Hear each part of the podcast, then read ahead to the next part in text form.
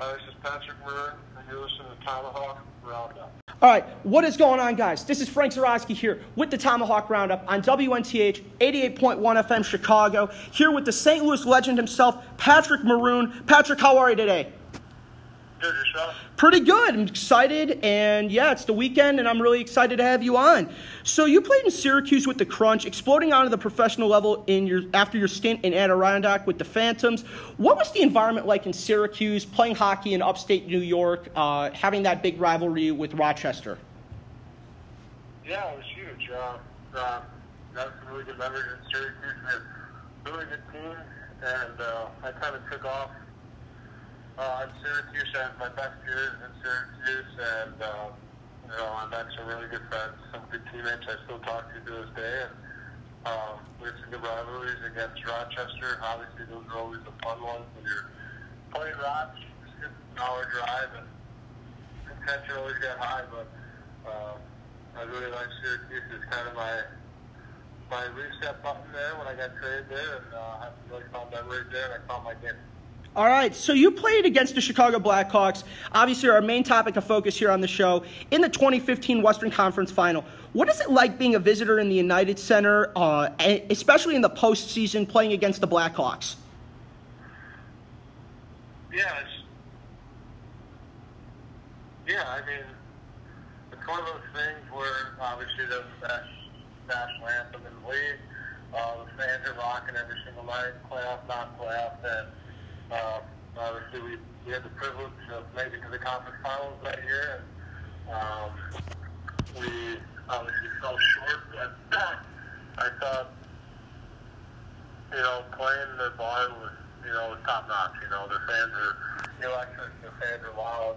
Um, they're probably one of the best, one of the best fan bases in all of NHL. And, uh, it's difficult to play in there, especially during playoff time, because you know they they kind of feed off their energy. But it was uh, a really cool experience to play in the United uh, during the postseason, and um, like I said, we fell short. But you know, I thought you know it could have won either way that that year.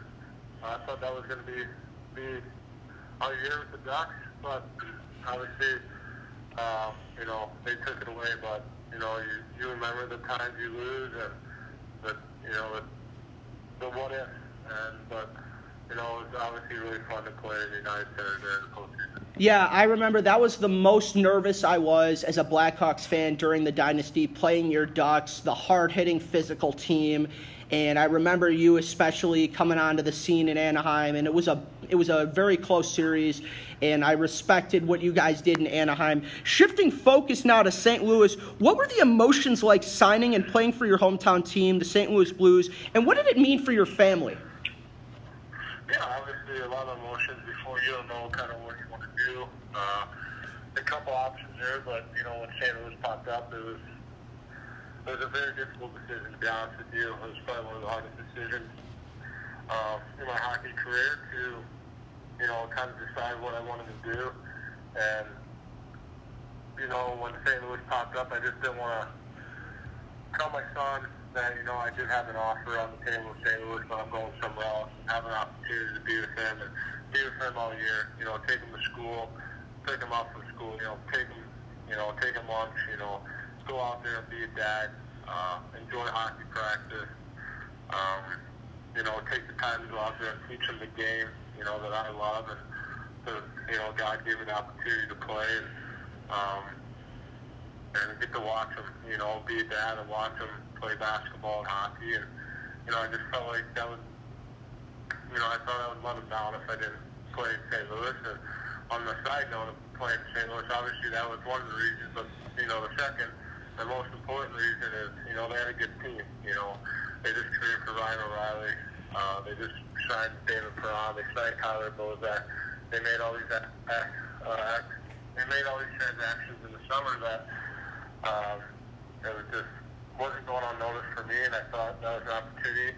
You know, if I'm going to take a one-year deal to, you know, succeed and have an opportunity to win, and your ultimate goal when you start putting NHL is to win Stanley Cup. And um, you know, I being from St. Louis, and obviously that's all icing on the cake and having my kid there, but you obviously want to sign and be on a good team and have a team that has a chance to win, and you know, and for you to have success. And um, it all went full circle for me, and uh, it was an amazing year, and uh, I'll never look back. Obviously, having the year we did, and being from St. Louis, and you know, winning and being there with my family and son all year. I mean, the group of guys we had, uh, just a, a year I'll never forget.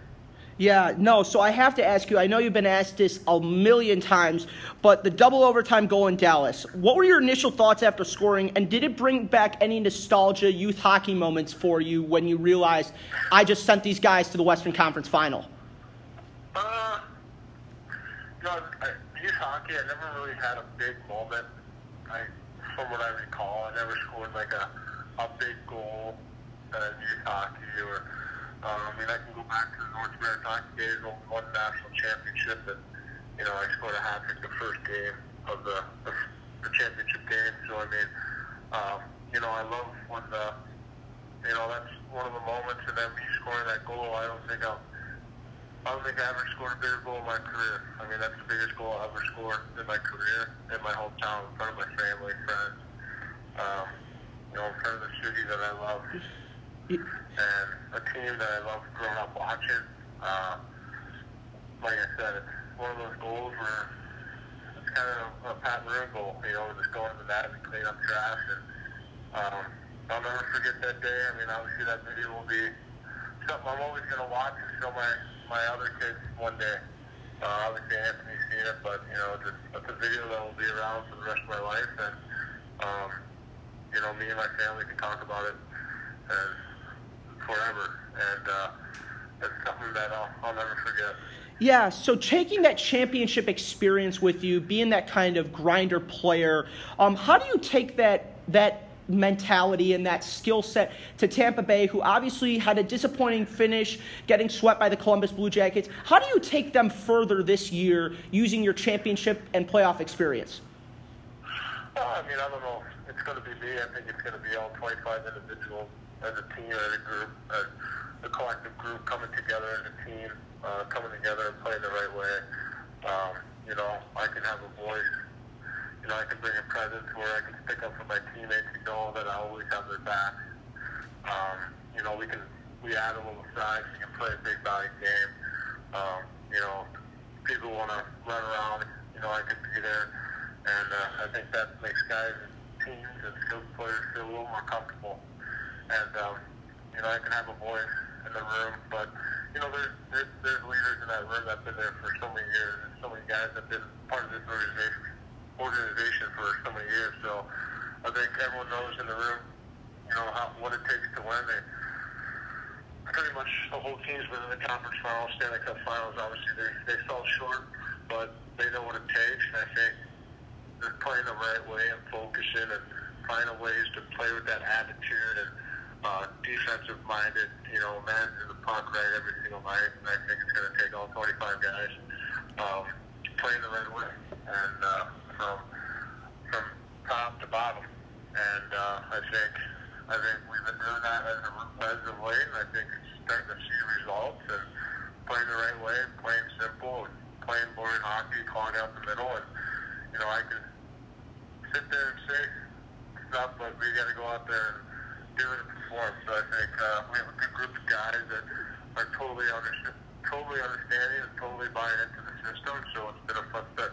Yeah, absolutely. So I had your trainer for the offseason, Jeff LoVecchio, on my show as well. How does he help improve your game? And tell us a little bit about his upbeat personality as the unsung hockey hero of St. Louis. Who, Jeff LoVecchio? Yes. Yeah, I mean, I I don't, I haven't trained with him. Uh, he him in Boston and when he was in Boston and played in the American League. But uh, he's done a really good job at St. Louis for the hockey community. He's bringing young guys in and training them and, you know, training them the right way and training them how to get ready for the next level. Uh, there's a lot of trainers out there that, you know, everyone thinks it's the right way, but I think he's done a really positive, positive job. I think just doing, bringing positive energy to these young kids and positive light that, you know, like if you work hard, good things are going to happen. And, you know, coming into work every day and smiling and enjoying the process. And I think he's really done a good job of that. And you can see why he's having success in St. Louis in the in the training aspect of it. And a lot of athletes are going to him now, and he's getting a lot of college and draft picks and American League and now NHL guys. So uh, it's really fun to see his process after retirement. Obviously, with his head injuries, you, you never want to see a guy go down and he had to retire early, and you know, and but to see his response after hockey and what he's done for the St. Louis community with the athletes that you know, taking these athletes under his wing and kind of teaching the ropes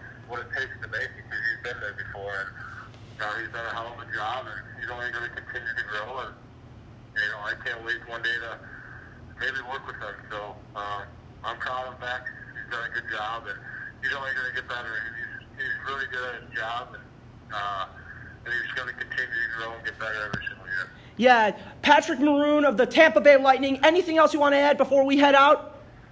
No, that's it. Thank you so much for having me on, and uh, have a good year. Thank you so much, Patrick.